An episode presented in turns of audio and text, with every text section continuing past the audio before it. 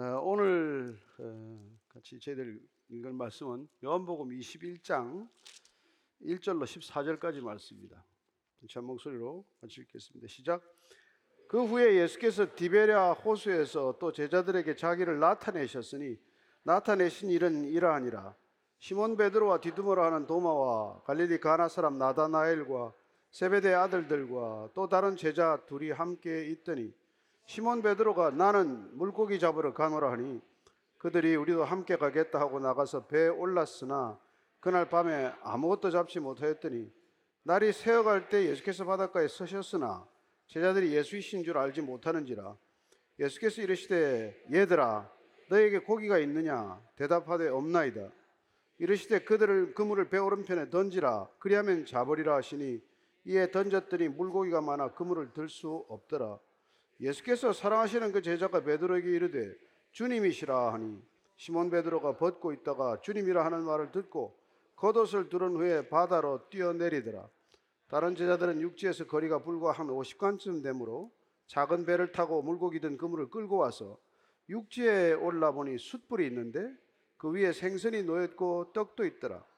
예수께서 이르시되 지금 잡은 생선을 좀 가져오라 하시니 시몬 베드로가 올라가서 그물을 육지에 끌어올리니 가득히 찬 물고기가 백쉰 세 마리라.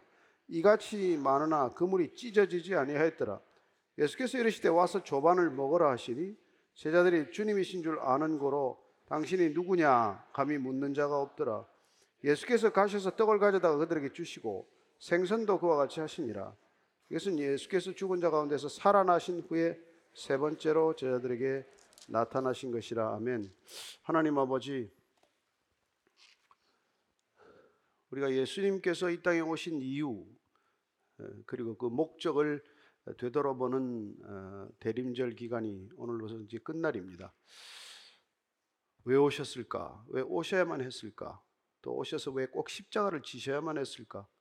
또 왜 부활하셨을까? 여러 가지 질문들이 있지만 어, 요한복음을 통해서 예수님께서 이 땅에 오셨던 목적 그 전 과정을 다 이루셨음을 다시 한번 돌아보게 됩니다.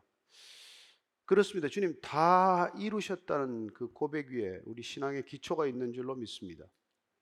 주님께 온전히 감사하는 절기가 되게 하시고 기뻐하는 절기가 되게 하시고 일생 그 기쁨을 기억하고 나누는 삶의 자리들 되게 하여 주옵소서. 예수님 이름으로 기도합니다. 아멘. 모든 관계라는 것은 이렇게 위기를 겪게 됩니다.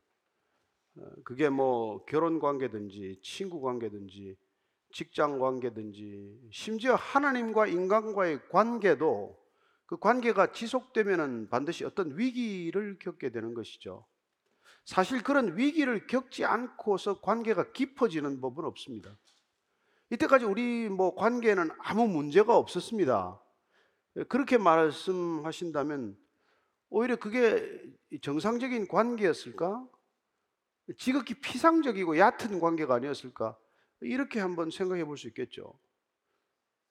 우리가 깊은 관계, 친밀감을 누리고 있다면 어쩌면 그런 위기를 잘 이겨낸 덕분 아닐까요? 그래서 어쩌면 위기를 겪, 뭐, 겪는 그런 관계 속에서 이겨내는 사람과 그 관계를 깨뜨리는 사람이 있겠죠. 뭐 예를 들면 부부 관계도 그렇죠. 결혼해서 1년 안에 관계가 깨어지는 사람이 30% 40%입니다. 그런 첫 번째 오는 위기들을 못, 감당 못 하는 것이죠. 그런 것들을 잘 견뎌내면 30년, 40년, 50년 뭐 에, 그렇게 일생 동안 살아가면서 점점점 더 깊은 관계를 경험하게 되는 것이고 그럼 우리가 얕은 관계에서는 도저히 맛볼 수 없는 그런 친밀감 그런 깊은 사랑을 누리게 되는 것이죠. 어쩌면 예수님께서 이 땅에 교회를 생각하고 오셨는데 그 교회를 이룰 기초석 그런 돌을 어떻게 바닷가에서 뭐 조약돌 줍듯이 주어서 이 돌을 기초로 해서 교회라는 큰 건물을 짓고자 하는데 이게 어느 정도 그런 시련과 위기를 충분히 겪지 않으면 과연 잘 지탱할 수 있을까? 이런 생각을 좀 하지 않으셨겠어요? 그래서 오늘 요한복음 21장은 마치 파탄이 났어야 마땅한 제자들을 다시 한번 이렇게 세우시는 모습. 특별히 베드로를 다시 굳건한 교회의 어떤 기초로 삼고자 하는 예수님의 의지를 읽을 수 있다는 것입니다. 왜냐하면 요한복음 20장까지는 대충 설명이 끝났어요. 요한복음이 왜 기록되었는지. 일곱 가지 표적을 중심으로 기록했어요. 예수님이 하나님시로 이 땅에 오셔서 성육신 하셔서 어떤 기적들, 하나님이 심임을 나타내는 표적들을 베푸셨는지를 기록해 두었죠. 그래서 물이 포도주가 되는 표적. 왕의 신하가 말만 했는데 그 아들이 낳는 표적. 베데스다 연못가에 38년 된 병자가 그냥 자리를 들고 일어나 걸어가라 했더니 일어나서 걸어가는 그런 표적. 예, 오병이어의 표적. 물 위를 걸어가는 것. 소경이 눈을 뜨고 나사로가 무덤에서 나오는 표적.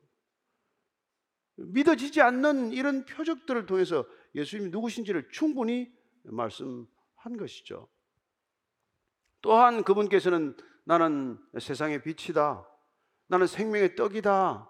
나는 양의 문이다. 선한 목자다. 나는 길이요 진리요 생명이다. 나는 부활이요 생명이다. 예.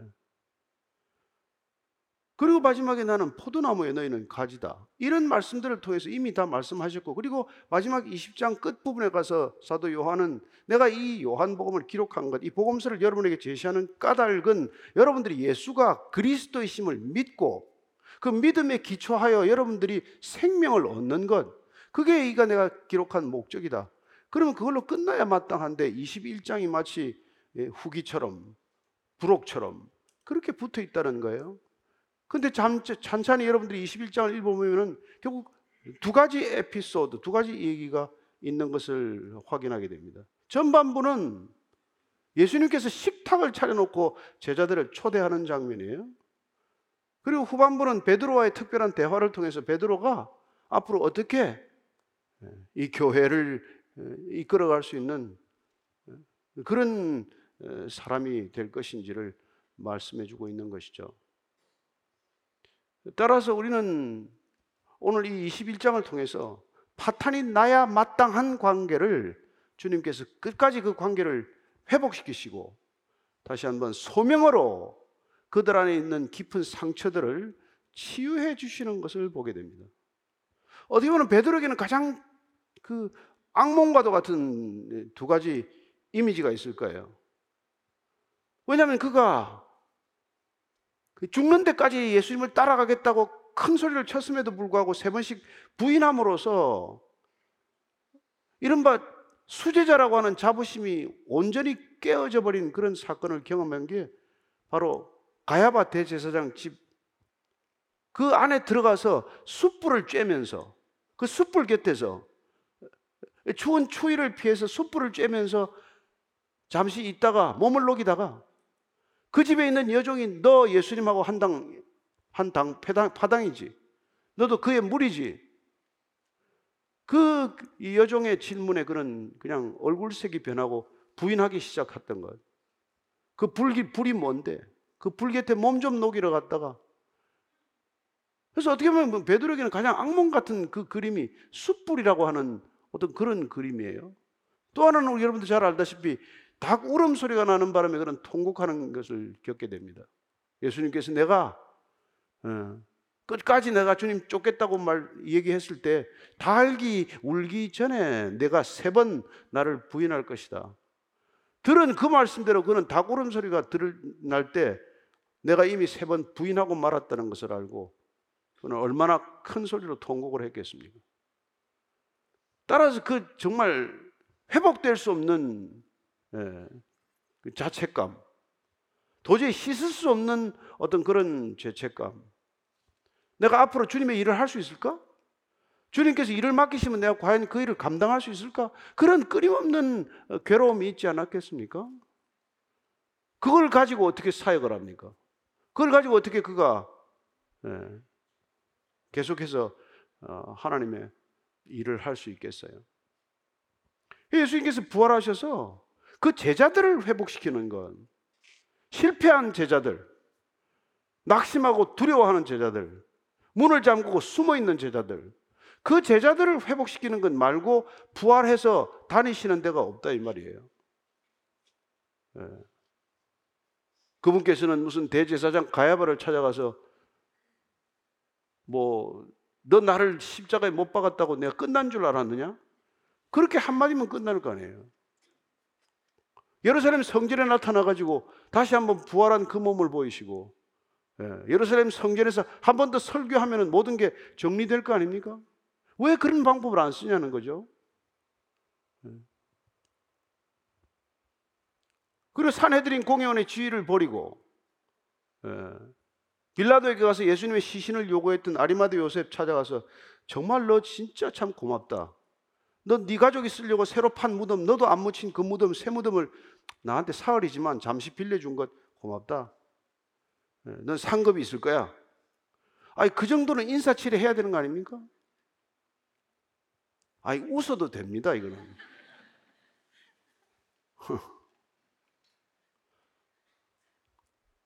아니 뭐 요셉뿐만이 아니라 니고데모에게도 말이죠 나타나서 너 진짜 그 아껴둔 향유 100리트라 왕의 마치 장례식에 쓰려고 하는 것처럼 그 많은 향유를 내 몸에 부었으니 내게도 반드시 좋은 상급이 있을 것이다. 구레네 시몬 어떻습니까? 구레네 시몬. 야, 너 응? 6월달 절기 지키러 왔다가 말이야. 그내 대신에 그 무거운 십자가 지고 골고다 언덕 하느라고 수고했다. 내게는 반드시 멸류관이 있을 것이다.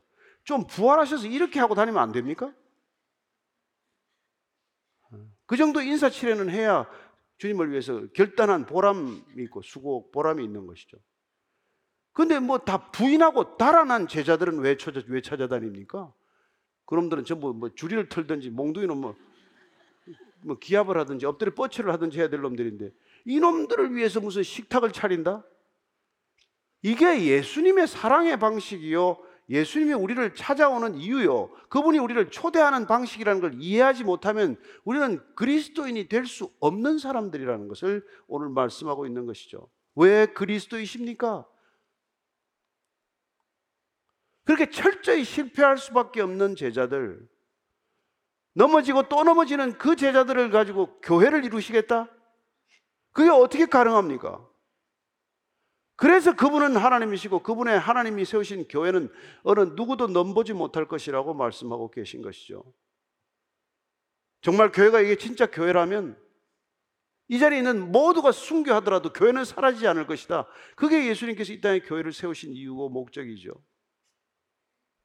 그렇게 만들기 위해서 오늘 예수님께서는 그 갈릴리 호숫가로 이들을 부르는 거예요. 예. 갈릴리 호수가 어떤 곳입니까? 예수님이 찾아다니면서 한 사람씩 불렀던 곳 아닙니까? 배를 띄워놓고 사람들이 하도 몰려와서 호수가에서 이게 말씀을 전했습니다. 사람들이 하도 몰려와서 육지에서 조금 배를 띄워놓고 배에 올라가서 말씀을 전했어요. 근데 그 옆에 베드로가 그물 손질하고 있었습니다. 밤새 그물질을 했더니 한 마리도 못 잡고 와 있는데 예수님께서 말씀을 마치시고 야 베드로야 다시 나가서 깊은 곳으로 가서 그물을 던져라. 도저히 가고 싶지 않고 가도 될 일이 아니지만 그냥 말씀하셨으니까 내가 말씀을 의지하여 한번 그물 내려 보겠습니다 했더니 그물이 찢어지도록 많은 고기가 올랐어요. 그는 기뻐서 춤을 추지 않았습니다. 두려워서 엎드렸습니다. 주님 저는 죄인입니다. 저를 떠나십시오. 함께 있던 에? 안드레 요한 저기 저 요한과 야고보도 깜짝 놀랐어요. 그게 그들이 예수님을 따르게 되는 첫 출발점입니다. 그래 내가 이후로는 고기를 낚는 어부가 아니라 사람을 낚는 제자가 될 것이라고 부르셨고 그 부르심에 그들은 아버지와 배를 버려두고 예수님을 따르기 시작한 게 여기까지 온 것 아닙니까? 따라서 그들이 비록 주님을 부인하고 지금 두려워하고 있고 지금 여전히 아무 자신감이 없지만 주님께서는 다시 이들을 어떻게 회복시키실 건가? 어떻게 이 상처를 다시 한번 회복할 건가? 예수님은 너 상담, 상담 좀 받아봐야 되겠다. 너 예루살렘 그 종합병원에 가서 좀 정신과 치료 좀 받아라.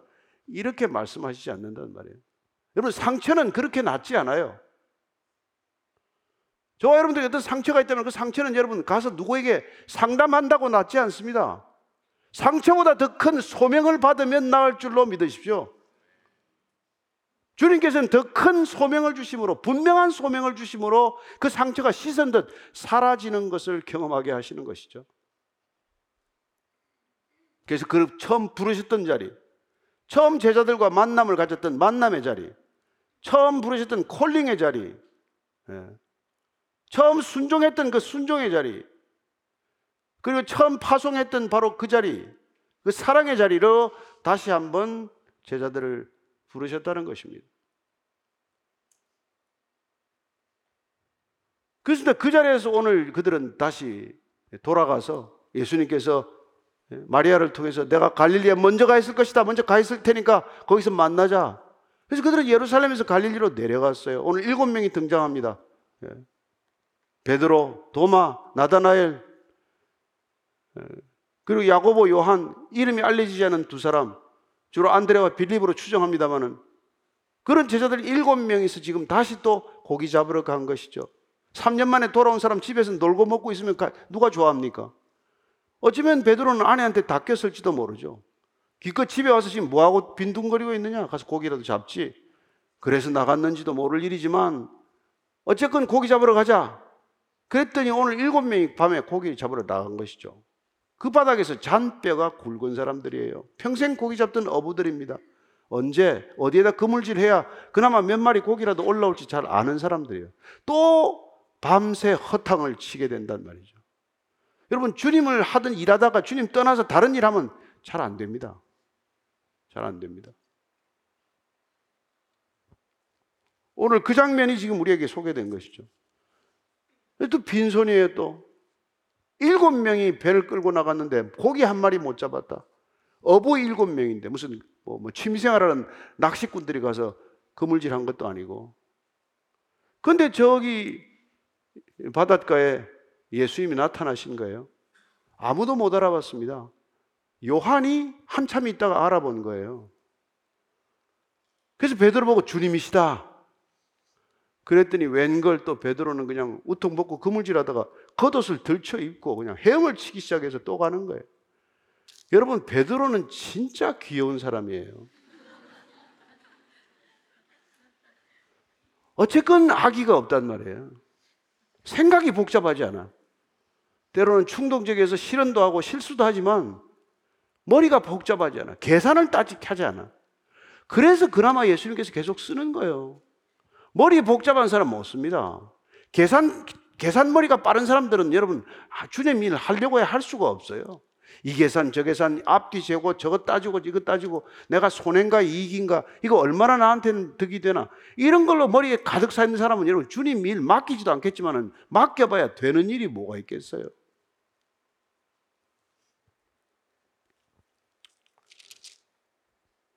주님께서 또 그 바닷가에 서서 말이죠. 야, 얘들아.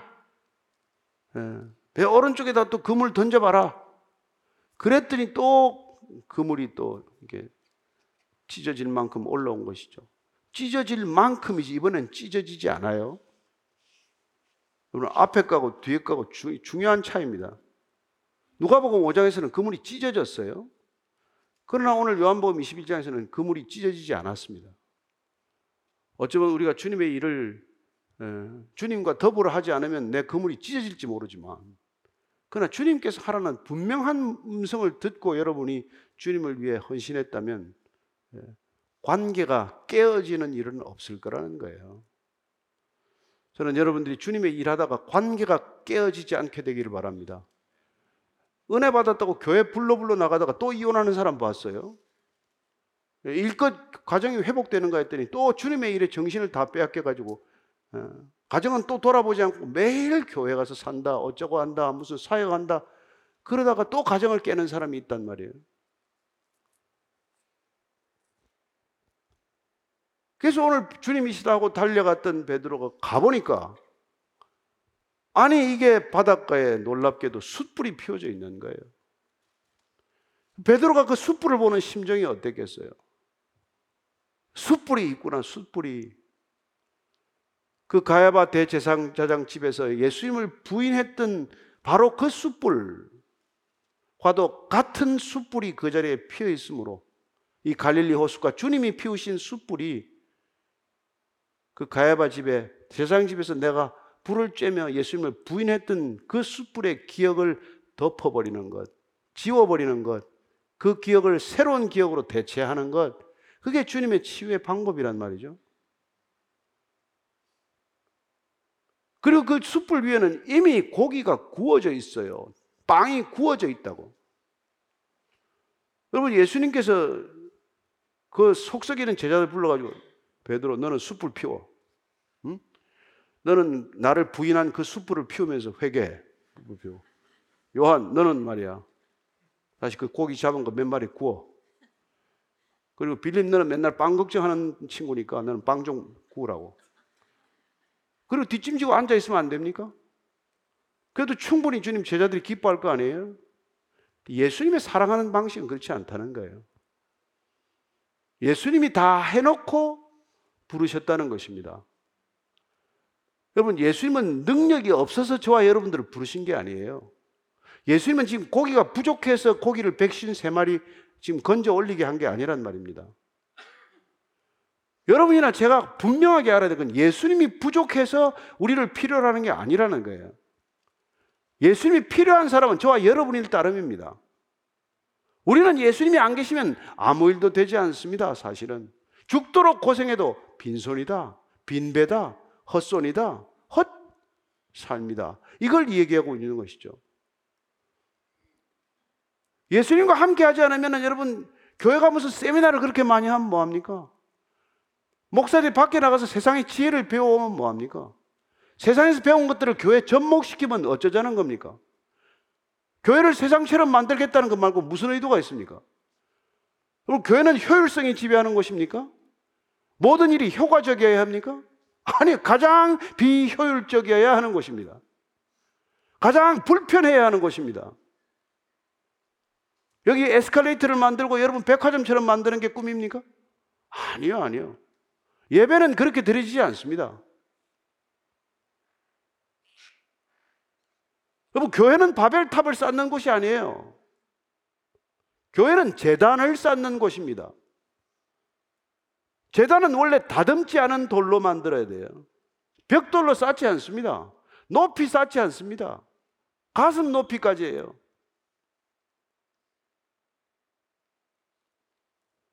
주님이 원하시는 게 무엇인지를 모르고 우리가 가지는 욕망을 주님께 투사하게 되면 주님도 우상이 되는 것이고 교회도 우상이 되는 것이고 여러분의 예배조차도 우상이 되고 마는 것이죠. 주님 앞에 죽은 듯이 엎드리는 예배가 아니라 나를 기쁘게 하고 즐겁게 하고 내가 위로가 되는 예배. 여러분 그건 예배인지 여러분들을 위로하는 무슨 오락물인지 생각해 봐야 될 일이죠.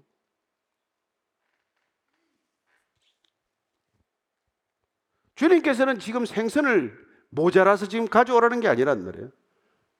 주님은 생선을 가져오는 기쁨으로 가져오는 동참을 원하고 계실 뿐이라는 것이죠. 여러분, 포도주가 떨어졌는데 그러면 그 포도주가 어떻게 포도주를 공급할 수 있어요? 예수님께서는 그냥 물을 항아리까지 채우라. 그걸 떠다가 연애자에게 갖다 주라. 그 파티에 있는 어느 누가 물을 포도주로 만들 생각을 했으면 물이 포도주로 변할 거라는 기대를 했습니까? 예수님께서는 다 예비가 되어 있고 준비가 되어 있는 분이기 때문에 그 말에 순종한 사람만이 물이 포도주가 되는 기적을 보는 목격하는 증인이 되었고 기쁨에 참여하는 사람이 되는 것이죠. 남자 장정만 5천 명이 어떻게 물고기 두 마리 보리떡 다섯 개로 먹습니까? 빌립이 걱정이 돼서 이 사람 다 먹이려면 200데나리온 주고 떡을 사와도 부족하겠습니다. 그게 우리 인간의 계산법 아니에요? 그러나 예수님께서는 축사하고 그냥 나눠줘라. 예수님은 대비가 되어 있는 분이란 말이에요. 그분은 이미 다 준비가 되어 있는 분이라는 것을 여러분 아셔야 합니다. 하나님은 모든 준비가 되어 있는 분이다. 늘 준비 안 된 쪽은 우리 자신이다. 인간과 인간이 위기를 겪으면 둘 다 문제가 있어요. 그러나 하나님과 인간 사이에 위기가 생긴다면 늘 그 위기의 책임은 인간에게 있는 것입니다. 문제는 우리에게 있는 것이지 문제가 하나님께 있는 건 아니라는 거예요. 오늘 보십시오. 예수님께서는 조반 다 차려놓고 식탁 다 깔아놓고 애들아 물고기 좀 가져오너라. 그리고 조반을 먹으라고 식탁에 초대하는 이 초대의 사랑, 이 식탁 초대의 사랑, 얼마나 놀랍습니까? 얼마나 놀랍습니까? 저는 이 식탁만 생각하면 가슴이 정말 뜨거워지는 것을 경험합니다. 아까 2부 때도 제가 간증했지만은 제가 2001년에 아프가니스탄 전쟁 끝나고 하용조 목사님, 오늘의 하용조 목사님이 갑자기 아프가니스탄 들어가자고 그래가지고 그 연약한 몸을 가지고 그래서 워낙 건강이 위태로워가지고 우리 안신기 목사님이 그 당시에 세브란스의 심장 전문이에요. 같이들 목사들 몇 사람하고 들어가게 된 것이죠. 잠잘 곳도 없어요. 비행기가 착륙도 못해요. 공항이 다 파괴돼 가지고 뭐 프로펠러기 유엔 차트기를 타고 들어갔어요. 호텔이 없으니까 코이카 관장 그 사저의 숙소에 우리가 들어간 거죠. 어, 아침에 일찍 이제 눈을 떴습니다. 이미 그 목사님 눈을 뜨셨어요. 둘이서 부엌에서 만났어요. 근데 갑자기 식사 준비를 시작하시는 거예요. 그 뭐 가지고 온 뭐 캔 좀 따시고 참치 캔 따고 뭐 예, 이것 따고 저것 따고 해가지고 그냥 뭐 찌개 같은 걸 끓이시더라고요. 저는 뭐 이제 뭐 상 좀 차리고 뭐, 뭐 젓가락 좀 놓고 뭐 김좀 예, 놓고 근데 그 찌개가 보글보글 끓는데 나가셨어요 한 목사님께서 밖에 나가서 아직 아무도 일어나지 않은 시각이고 정말 그야말로 동틀 시각인데 나가서 꽃잎을 그대 여덟 개인가 아홉 개를 따오신 거예요. 우리 사람 수만큼. 그래서 그 작은 그 식기 개인 접시 위에다가 꽃을 이렇게 하나씩 놓는 거예요. 여러분 그 엉망인 그 가불 땅 전쟁 끝나고 나서 아무것도 없는 그 땅 가운데 가서 꽃잎을 어디서 주워 오셨는지 따와가지고는 이렇게 식탁을 차려놓고 그리고는 같이 간 일행들이 한 사람 한 사람 깨기를 기다린 거예요. 네. 저는 그, 그 사랑을 기억하지 않을 수 없죠. 교리를 먼저 가르친 게 아니라, 네. 어떻게 보면 사랑의 교제를 먼저 가르치신 것이고, 우리가 무슨 뭐 제자 훈련이 중요한 게 아니라, 먼저 사람을 섬기는 법을 보게 하셨고, 앉아서 지시해도 되는데, 지시해야 할 입장에 당연히 있으시고 건강으로 보나 무엇으로 보나 예, 사람들의 대접을 받아야 하고 아랫 사람들이 모셔야 할 입장이 있지만 그분은 젊은 사람들은 피곤하니까 깨우지 마라. 우리는 나이 들었으니까 잠이 없으니까 우리가 해야지. 그게 여러분 사랑이라는 거예요. 여러분 젊은 세대들한테 나이 자랑하지 마십시오. 죽는 날까지 그냥 젊은 사람 섬기다가 가게 되면 이 사회 갈등이 얼마나 줄어들겠어요. 맨번 나이 가지고 갑질해봐야 요새는 알아주지도 않아요. 그래서 혐오, 혐오의 대상이 된 거 아닙니까? 여러분, 주님께서는 끝까지 섬기시는 분이에요. 우리가 섬길 때 뭐라고 말합니까? 너희들 섬기고 나서 자랑하지 말아라. 오히려 무익한 종이라고 고백해라. 우리 없어도 여러분 사실은 일이 안 되지 않기 때문에 우리는 무익한 종이 맞아요. 있으나 없으나 별 차이 없습니다.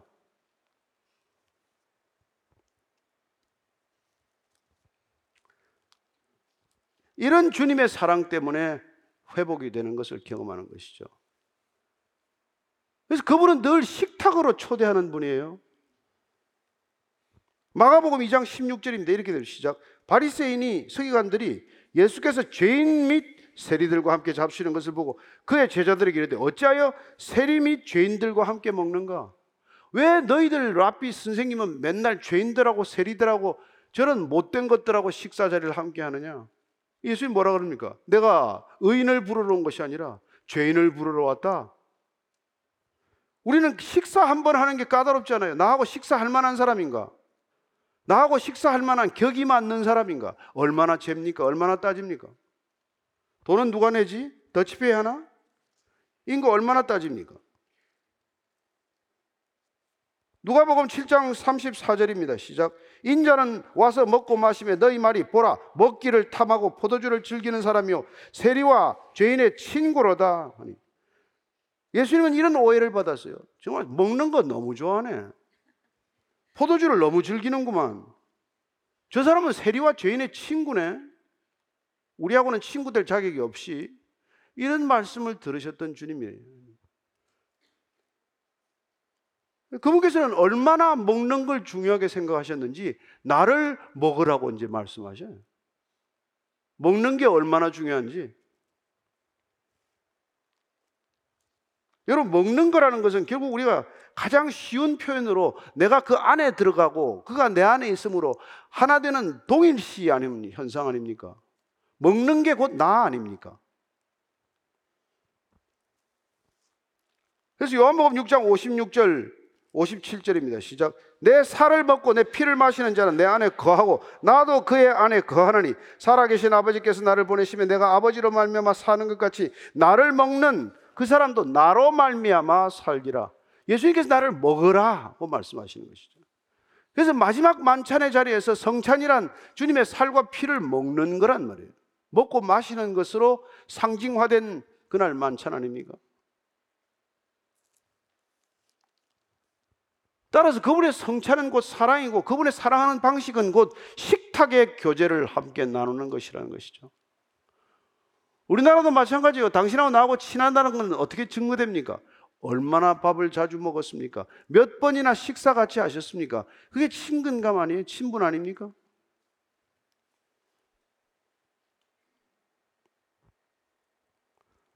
우리는 먹을 수 있는 사람과만 먹겠지만 주님은 그러지 않으셨습니다.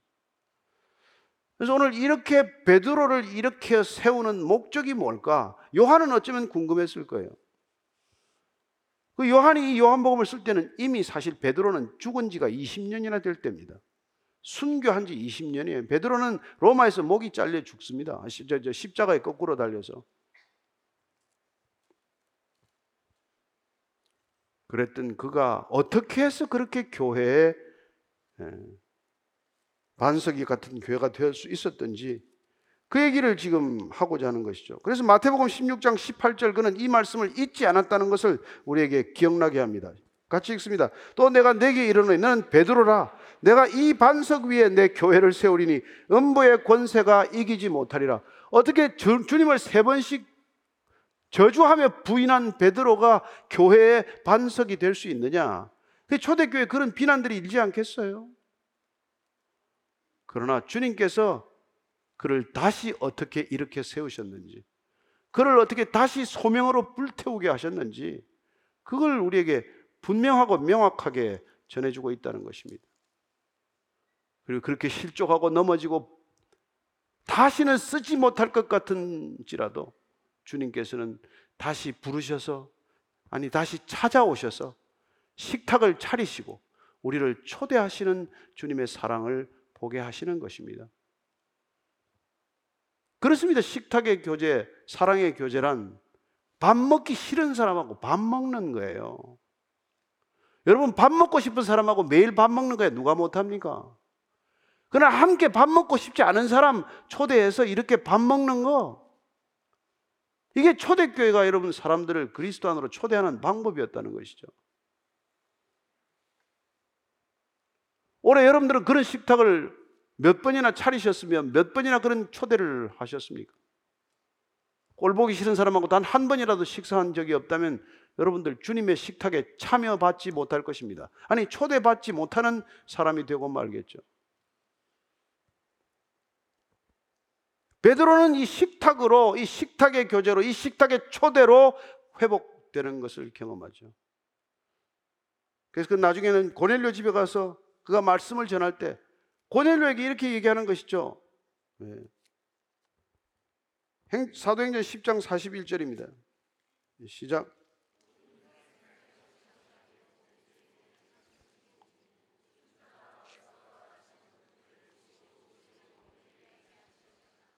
그를 모시고 음식 먹은 게 주님께서 우리를 대접한 방식이었다는 거죠.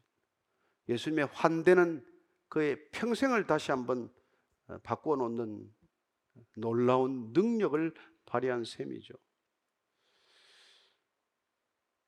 저는 여러분들이 또다시 사랑의 교제, 식탁의 교제를 회복함으로써 용서할 수 없는 사람과도 다시 한번 회복될 수 있게 되기를 바랍니다. 주님께서 우리를 그렇게 회복시키셨다면 그런 회복을 경험한 저와 여러분들이 누구와의 관계도 그렇게 회복이 불가능하겠습니까?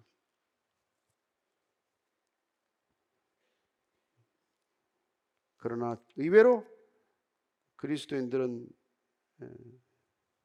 그런 회복을 좀처럼 시도하지 않습니다.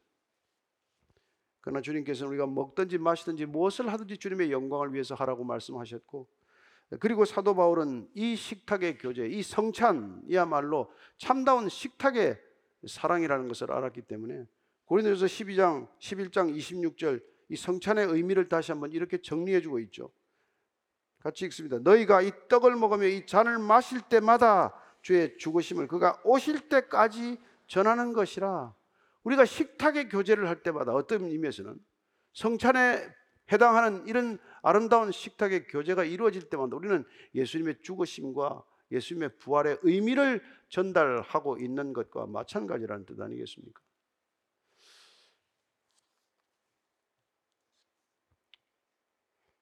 오늘 어, 우리는 주님께서 어, 이 땅에 오신 그 이유와 목적을 다시 한번 돌아보게 됩니다. 그분이 이 땅에 오신 것은 우리는 흔히 십자가와 부활로 압축하지만 그 십자가와 부활을 거쳐서 탄생한 것은 그분의 교회라는 것을 알게 됩니다. 그 교회가 어떤 기초 위에 놓여져 있는지 그 교회를 어, 정말 이 땅 가운데 존재케 하기 위하여 그분은 어떤 초대를 우리에게 하셨는지 초대받을 수 있는 사람이 아니라 초대받을 수 없는 초대받을 자격이라고는 다 잃어버린 우리를 다시 초대하셔서 그 사랑의 교제, 사랑의 식탁 가운데 우리를 앉히시고 마치 다윗이 다리를 저는 요나단의 아들 무비보셋을 왕의 자리로 초청하여 평생 그에게 식사를 제공하겠다고 약속했던 것처럼 우리와 함께 평생 식탁을 함께 하겠다는 것을 기억하게 하시는 것이죠.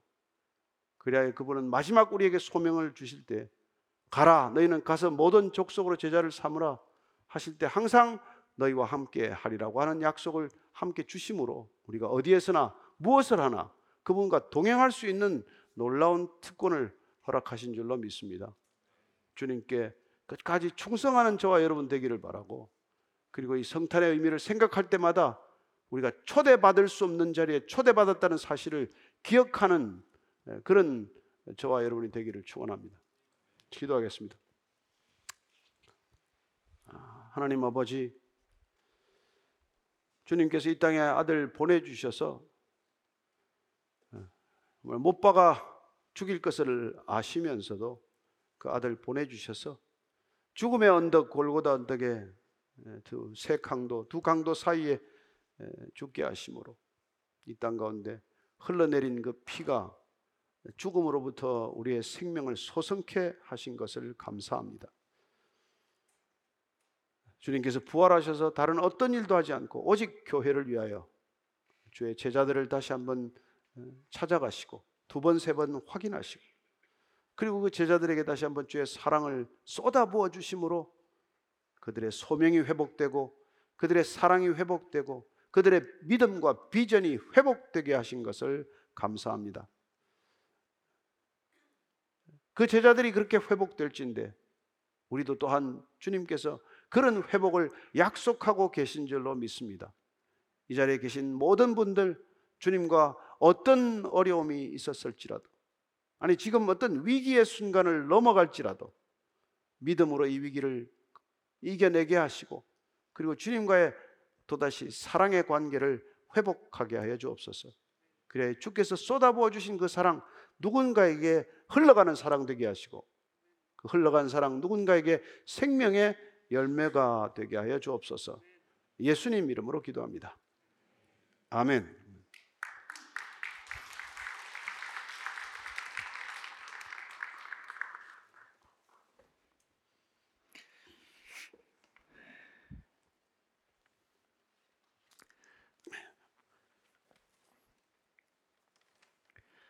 목사님 어, 어려운 질문이 많이 왔습니다. 목사님 같이 밥 먹으면 체할 것 같은 사람과도 밥을 먹어야 하나요? 예, 그렇게 이제 체할 때 소화를 잘 하라고 소화제가 나와 있습니다. 그러니까 소화제하고 같이 드시면 안 돼요. 저의 불편한 속이 상대방에게도 그대로 다 드러날 텐데 밥 안 먹는 이만 못하지 않을까요? 하는 솔직한 근데 밥을 한번 먹으려면 진짜 기도 오래 해야 될 겁니다. 우선은 초대도 안 올 수도 있고 음, 연락조차 안 될 수도 있겠죠. 그래서 아마 그 초대에 응하게 하기 위하여 저는 그게 뭐 몇 년간의 기도가 필요한지도 모르죠. 그렇게 하다 보면 주님께서 그 일을 하시는 것이죠. 음. 우리는 끝내 관계를 회복할 능력이 없지만 또 밥 한 번 먹자고 식탁에 같이 동석할 수가 없지만 하나님께서 허락하시면 그 자리가 이루어지는 것이고 음. 예, 그때 사실은 예, 주님의 사랑을 고백하는 것이죠. 제가 비슷한 일이 한 번 있었는데 이렇게 얘기하더라고요. 너 도대체 뭐 때문에 나를 위해서 기도하는 거냐? 음, 예. 제가 솔직히 그랬어요. 난 네- 너를 위해서 기도하고 싶은 생각이 1도 없다. 근데 내 안에 계신 주님께서 기도하는 자리에 앉기만 하면 내가 생각나게 하고 또 너를 위해서 기도하게 하시니 내 의지와 상관없는 거다. 음. 그런 얘기를 해서 예, 정말 음, 뭐 누구보다도 친한 관계가 회복이 되고 그랬습니다만은 이게 기도의 자리가 아니고서는 결코 풀리는 문제가 아니라는 것을 압니다. 음. 우리가 지금 겪고 있는 이 모든 갈등의 대부분은 기도하지 않는 탓이에요. 네. 그 목사님 이렇게 말씀하신 것처럼 이렇게 이제 좋은 자리에 이렇게 이렇게 단독으로 초대하는 그런 일도 있겠지만 사실 직장 생활에서는 이렇게 그 은근히 왕따 시키는 거 있잖아요. 밥 먹으러 갈 때 비기 싫은 사람 빼고 우리끼리 그냥 말 되는 사람들끼리 하고 물어보지도 않고 근데 아마 그때 그냥 물어볼 때 같이 물어보고 음, 밥 먹으러 갈 때 같이 가자 그러고 하는 그런 노력부터 해보면 어떨까 하는 생각이 저도 들었습니다. 근데 아마 근데 목사님 말씀 그 기도가 필요하다. 네, 관계에는 어, 좀- 그리고 저는 뭐 이 시대가 이게 혼밥, 혼술 시대가 이게 별로 바람직하지 않잖아요, 사실은. 음, 에, 사람은 기본적으로 공동체적 존재이기 때문에 식사의 교제는 대단히 중요한 시간이거든요. 음, 근데 점점 관계가 어려워지고 있고 관계 소통이 이렇게 막혀 있는 증거가 혼밥, 혼술, 뭐 혼자서 하는 거라고 생각해요. 네. 그게 심해지면 이제 뭐 아예 그냥 집에 틀어박혀서 아예 세상과 담을 쌓다시피 살아가는 거 아닙니까? 그래서 이 사람을 어떻게 불러내느냐 하는 게 우리 뭐 책임이라고 하면 여러분 부담스럽겠지만은 또 우리가 참 그게 기도 제목이에요. 그래서 저희 교회 참 소중한 감정이 있는데 그렇게 집에 틀어박혀서 그야말로 뭐 공황 장애를 겪고 있는 한 사람을 우선 집에서 불러내는 것, 예, 교회로 초대하는 것. 예, 그래서 사람을 살린 우리 저 젊은이가 있어요. 그 집에다가 그 뭡니까 콜택시라 그러나요? 뭐 택시 요새 뭐 택시라고 있잖아요. 그 택시를 보내줘 가지고 여기까지만 와라. 이렇게 교회 나오게 해서 음. 그 택시 타고 와서 이 교회 와서 말이죠. 예. 그래서 며칠 나오더니 그냥 이렇게 회- 회복이 되기 시작한 거죠. 예, 그래서 우리가 음, 자꾸 이렇게 사회와 단절되고자 하는 것 이게 다 악한 어떻게 보면 영적 존재에 사로잡힌 증상 중에 하나일 수 있기 때문에 다시 그와 이 관계를 이어주기 위해서 하나님과의 관계를 회복시키기 위해서 우리가 중간 허리 역할이나 중간 다리 역할을 할 수밖에 없잖아요. 그래서 그 사람하고 밥을 먹는 게 꼭 뭐 우리가 뭐, 뭐 필요하거나 좋아서 하는 일이 아니라 주님의 마음이 안타까운 마음을 우리가 전할 수 있는 채널이기 때문에 예, 그런 식사의 자리를 어, 이렇게 우리가 마련하고자 하는 것이죠. 그런 뜻에서 밥 사역은 의미가 있는 것 같습니다. 웃으실 때인데. 하나님을 제대로 알지 못하고 하나님이 기뻐하시는 일에 미적지근하면 안 믿는 것보다 못할까요?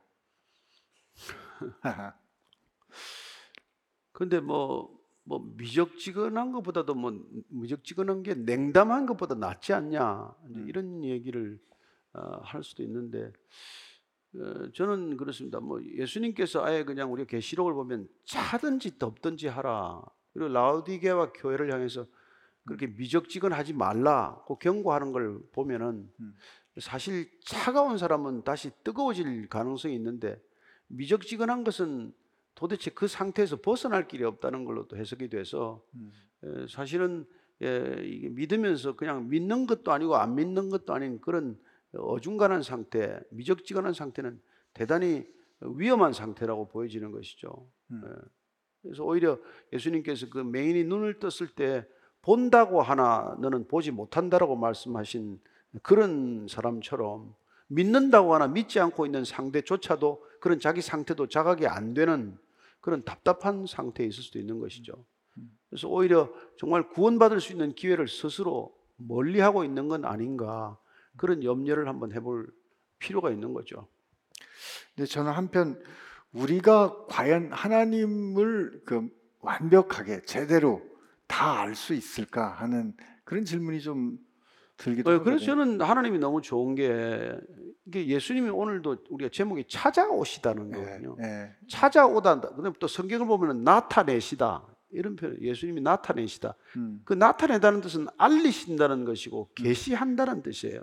그러니까 하나님은 우리에게 다가오셔서 그분을 열어 젖히시고 그분을 알려주시는 만큼 우리는 알게 된다는 것입니다. 음, 우리는 결코 다 알 수 없죠. 누구도 다 알 수 없겠지만 음, 그분은 우리에게 필요한 만큼 열어 보여서 보여주실 때가 있습니다. 우리가 우리 어린 자녀들이나 또 조금 미숙한 친구들에게 다 얘기하지 않잖아요.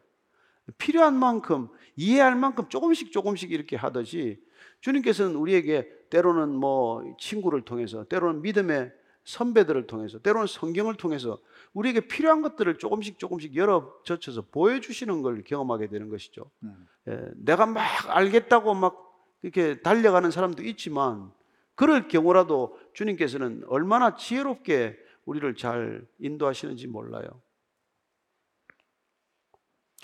저는 그 우리가 하나님을 아는 거는 하나님과 사귐이라고 할 때그 네. 사귈 때는 늘 다 알고 사귀는 게 아니고 음, 사귀는 과정에서 알아가는 게 있기 때문에 음, 이분이 질문하시는 거에서 혹시 제대로 알지 않고 어, 음, 행하지 않는다는 거는 이게 아는 거의 문제보다는 믿고 사랑하느냐 안 하느냐 그런 문제가 어. 아닐까 뭐 그런 생각을 또 그렇죠. 해보게 됩니다. 네, 맞아요.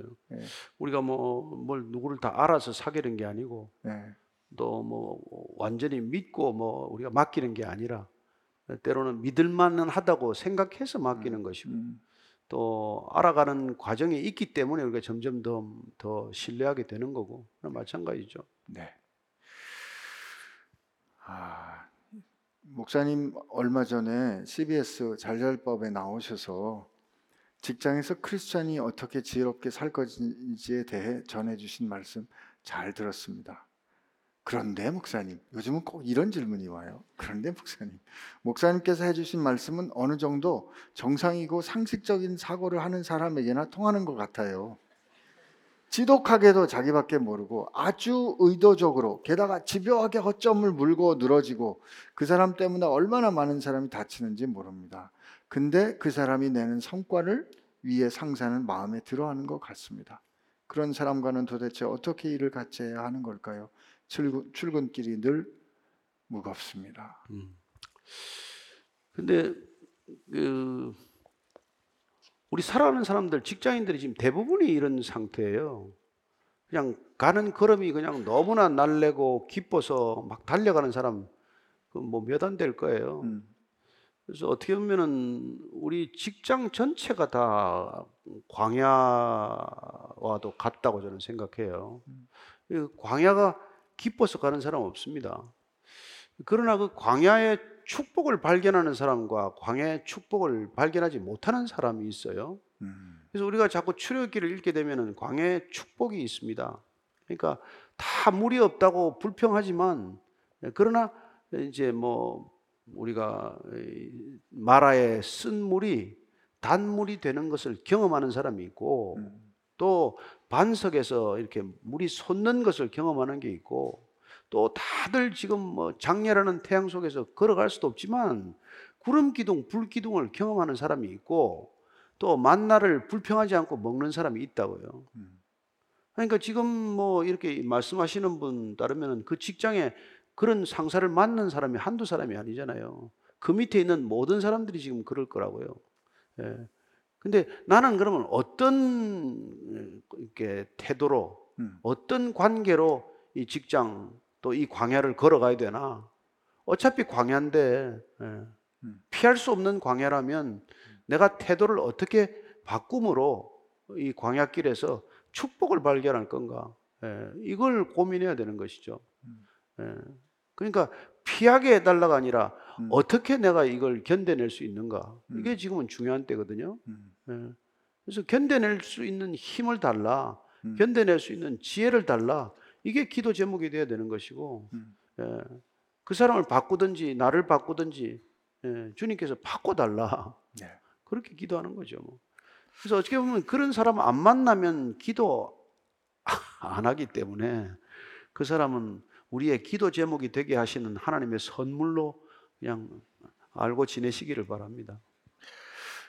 근데 목사님 그 사람을 바꾸시든지 또 나를 바꾸시든지 뭐 그- 기도하면 되게 네가 바뀌어야 된다 이렇게 하시죠. 네. 어.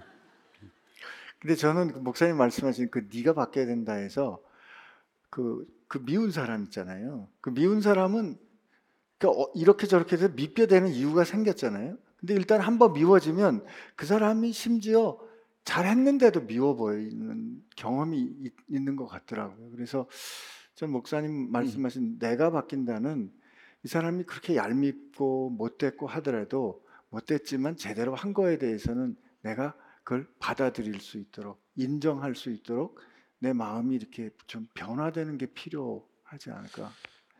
근데 이제 직장생활 전체를 놓고 보면은 정말 나중에 이직을 했거나 네. 또먼 훗날 직장생활을 다 정리해서 돌아오면은 그렇게 모질고 또 이렇게 강팍하고 이렇게 막 수치를 주고 음, 닥달하던 그 사람을 통해서 내가 성장하는 시기였다는 걸 알게 돼요.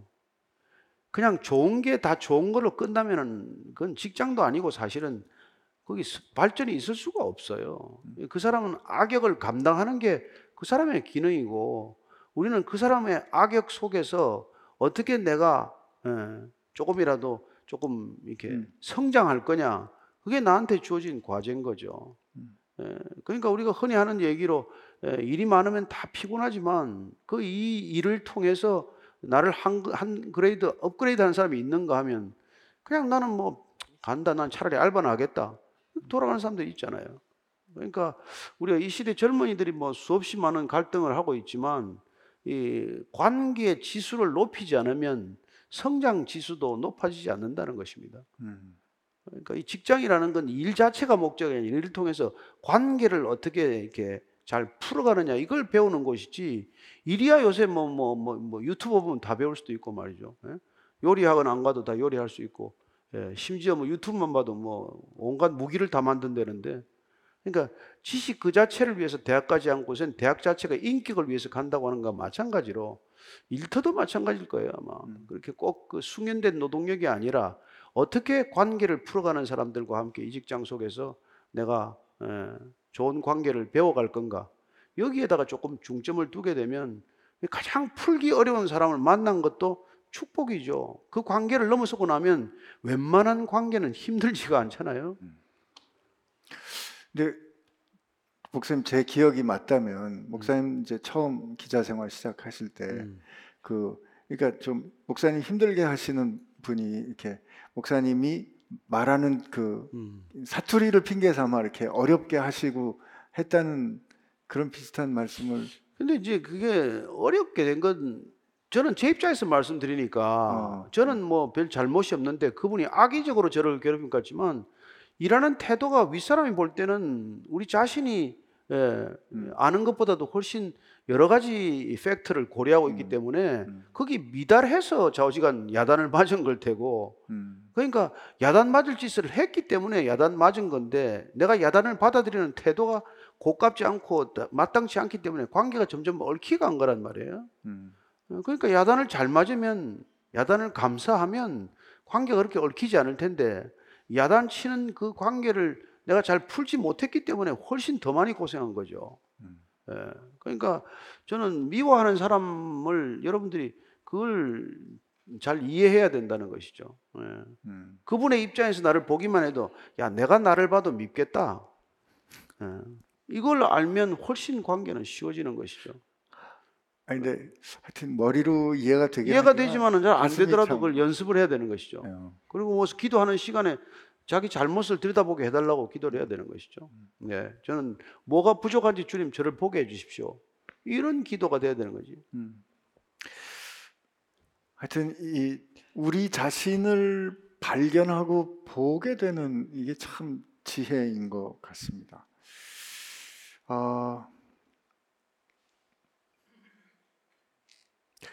그 이제 교회 생활, 신앙 생활을 하면서 이 자기를 부인하는 그런 이제 어, 말씀도 또 그런 어, 도전도 받게 되는데 어, 이게 이분이 쓴 표현이 아마 자신을 버리는 것과 자아를 버리는 것이 좀 다른 것이다라고 생각을 해서 이렇게 질문을 한 것 같은데 제가 이걸 그냥 조금 그 해석을 해서 어, 좀 목사님께 여쭤보도록 하겠습니다.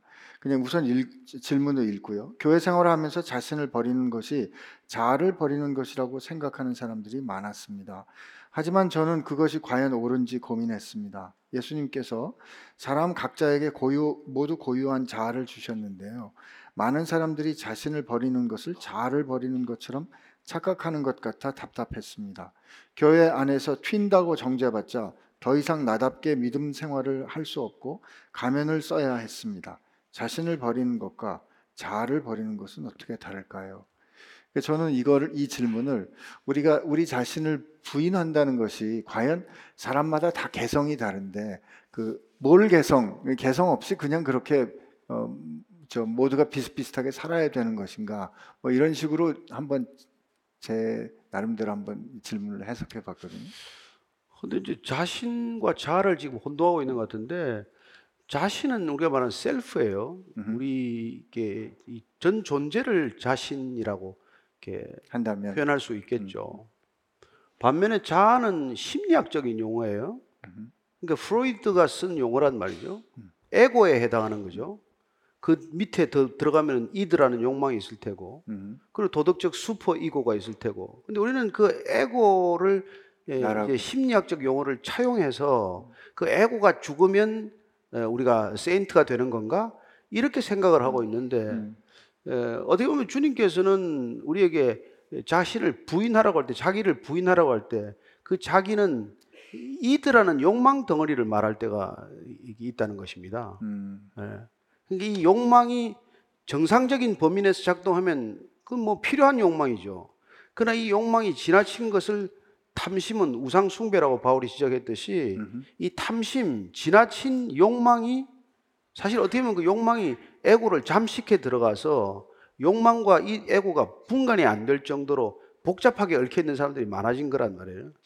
그 이걸 해결해야 되는데 본인은 이 문제에 대해서 집착하기보다는 예, 신앙이라는 이름으로 자기 존재 자체에 대한 부정인가로 잘못 해석할 수가 있는 것이죠. 음, 하나님은 각자에게 아주 고유한 형질을 주셔서 머리 끝에서 발끝까지 자신만이 가지고 있는 어떤 그런 캐릭터나 그런 뭐 아이덴티티를 주셨단 말이에요. 음, 그거는 손상돼서는 안 되는 것이죠.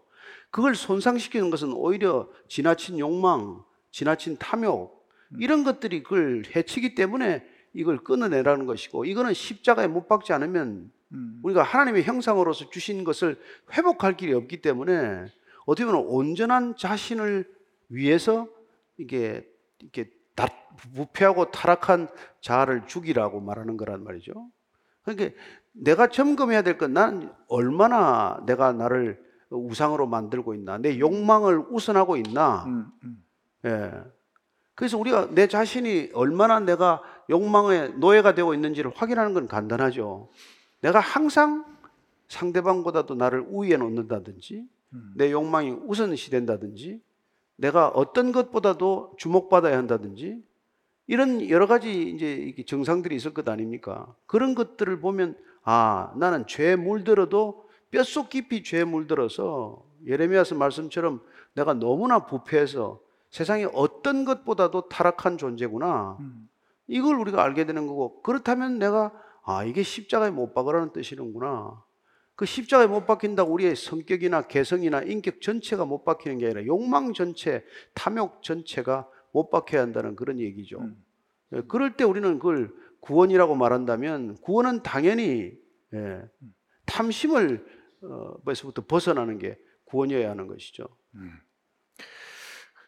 목사님께서 그저 와이치저스에서 그 죄란 그, 그 씬을 그 자기에게 관심을 가지는 본질, 어, 본성, 자기 중심성 이렇게 하고 정의를 하셨는데 그 그러니까 결국 자아를 부인한다는 것은 하나님보다 나를 더 우선하는 그것을 부인한다는 예, 뭐, 뜻인 것이지 하나님께서 우리 각자에게 주시는 그 고유한 특질을 부인하는 것은 아니다. 네, 그렇죠.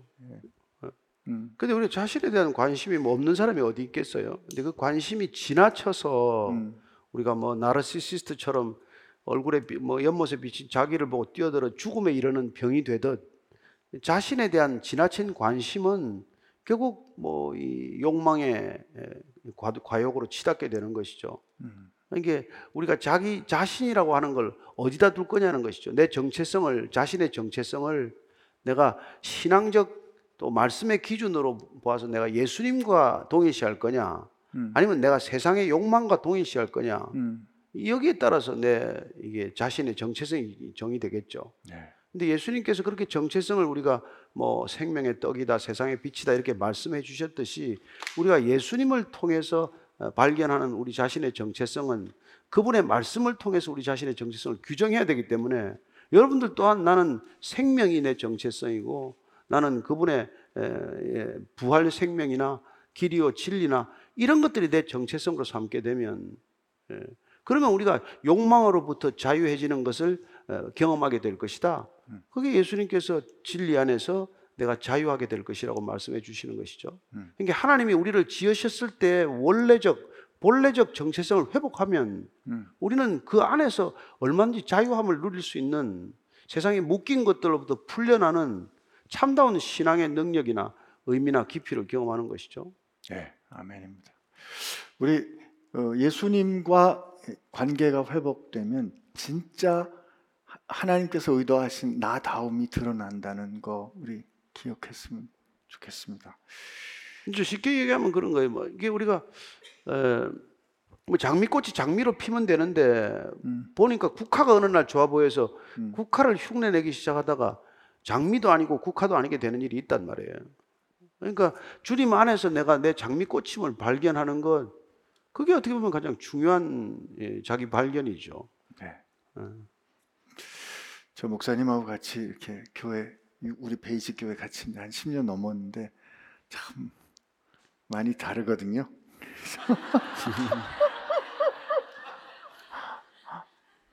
근데 그 다름으로 인해서 그 풍성하게 되는 거 많이 경험. 아니 근데 뭐 우리가 둘이 다른 정도가 아니라 우리 각자 부부 한번 생각해 보세요. 제 아내하고 이걸 완전히 그 화성에서 왔고 금성에서 왔다는 표현이 이해가 될 만큼 극과 극으로 다르거든요. 그러니까 이거는 바꿀 수가 없는 거예요. 음, 처음부터 바꾸려고 하는 노력이 실패라는 걸 우리가 경험하게 되고 아 이거는 바꿔야 되는 게 아니라 이 극단적인 다름을 인정하면 폭이 이만큼 넓어지는 거예요. 내 수준에서 그걸 자꾸 가- 고치려고 하면은 뭐 되지도 않거니와 점점 관계만 어려워지겠지만 그 다름의 폭을 인정하면 우리가 하나님이 얼마나 정말 그렇게 넓으신 분인지 얼마나 신묘막측하신지 이걸 알게 되는 것이죠. 어떻게 저렇게 생각할 수가 있어? 그렇지 근데, 않아요? 근데 혹시 살다가 그 다른 거를 인정하는 게 마치 지는 것처럼 느껴질 때가 있어서 그러니까 죽으라는 그런 거지. 뭐. 네. 눈 떴다고 맞기 전에 고치는 거죠. 아 이런 말 하면 좀 그렇겠지만 제가 옆에서 보면 목사님들 많이 지십니다. 예를 들면 뭐 먹는 거 어, 우리 둘이 결정했다가 사모님 오시면 번복되는 경우가 많아요. 이거 우리가 지금 입고 싶어서 입은 겁니까? 아 아닙니다.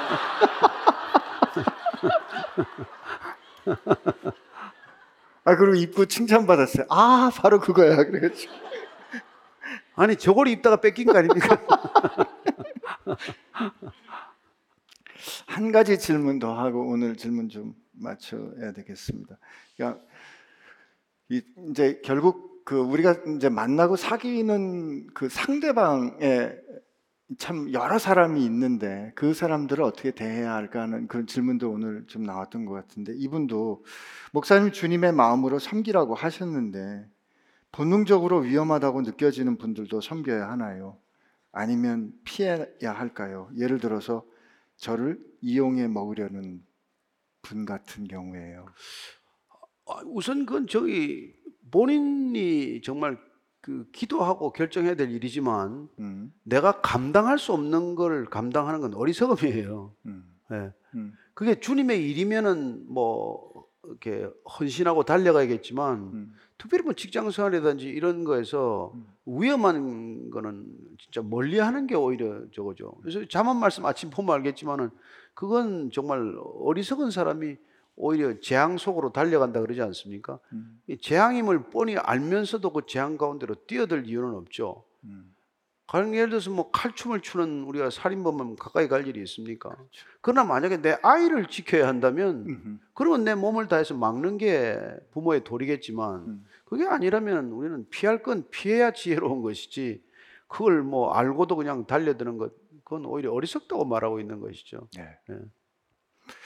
예, 그 이용해 먹으려는 걸 뻔히 아는데 내주는 거는 그 사람으로 하여금 죄 짓도록 돕는 거가 아닐까 싶어요. 그래서 목사님 이 말씀하신 것처럼 그 칼춤 출 때 누군가를 보호해야 될 게 아니면 멀리 하는 그것은 이 오늘 주신 말씀과 저렇게 상충되는 말씀이 아닌 것 같습니다. 여기까지 해야 될것 네. 같습니다.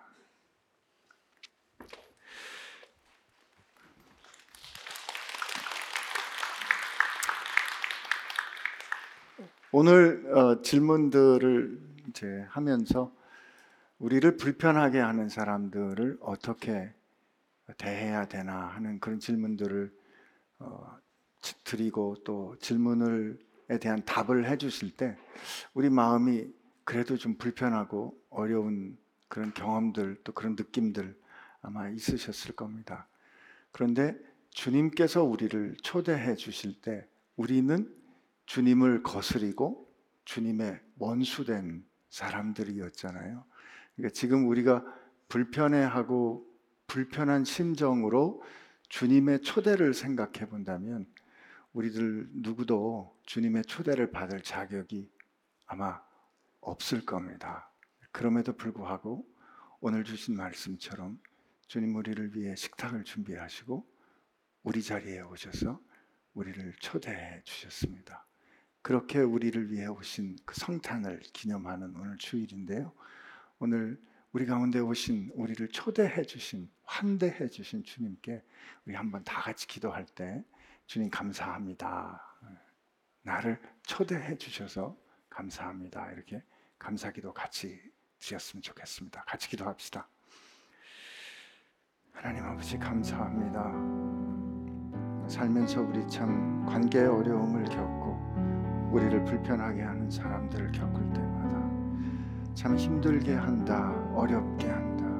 저 사람과 어떻게 지내면 좋을까 하는 그런 고민들을 하면서 삽니다. 그러나 성탄의 절기를 지나면서 우리의 자리에 오셔서 참 지저분하고 냄새나고 정결치 못한 그리고 주님을 사랑한다고 말하면서도 주님을 부인한 그런 제자들과 참 그런 삶을 사는 우리의 자리에 주님 먼저 오셔서 식탁을 준비하고 우리를 환대해 주신 주님 마침내 생명을 내어 주셔서 우리를 사랑하신 주님 감사합니다. 주님 주님 사랑 깨달아 신앙을 고백한 이후로 우리가 언제나 주님을 사랑하고 주님 따르며 살겠다고 고백하곤 했습니다. 그럼에도 불구하고 주님 번번이 주님 잊어버리고 부인하고 그래서 주님 사랑하시는 주님, 우리를 초대하시는 주님 얼굴 보기에도 민망한 때가 많이 있습니다. 주님, 오늘 우리 그 주님의 초대를 받아 우리에게 오셔서 우리를 섬겨주신 그 사랑 다시 들었사오니 세상 사는 동안에 그 초대를 받은 사람답게 사는 주의 사람들 되게 하여 주옵소서. 힘들고 어려운 생각이 들 때마다 나는 주님의 초대를 받았지. 나는 주님의 섬김을 받았지. 하는 생각나게 하여 주옵시고 그 기억날 때 우리 상황을 주님 주신 마음으로 잘 극복할 수 있도록 지혜도 주시고 용기도 믿음도 허락하여 주실 줄로 믿습니다. 우리 스스로 사랑할 수 없고 우리에게 주신 사랑을 받아 되비칠 수 있는 줄 아오니 주님 새해에는 더욱더 주의 사랑 풍성히 누리는 저희 되게 하여 주옵소서. 이제는 우리 있는 그 자리에 오셔서 우리가 노력했지만 우리 힘으로 이룰 수 없는 그 실패 자리에 오셔서 말씀하여 주시고 우리로 주의 영광을 보게 하여 주신 우리를 환대하여 주신 우리를 섬겨 주신 예수님의 은혜와 그렇게 예수님이 오시고 섬기시는 걸 기뻐하신 우리 하나님 아버지의 사랑하심과 그리고 성령님의 증언하심과 힘 주심이 이제 그 받은 환대와 사랑을 조금이라도 나누며 살기를 소망하는 교회와 지체들 가운데 함께 하시기를 주의 이름으로 축원하옵나이다. 아멘.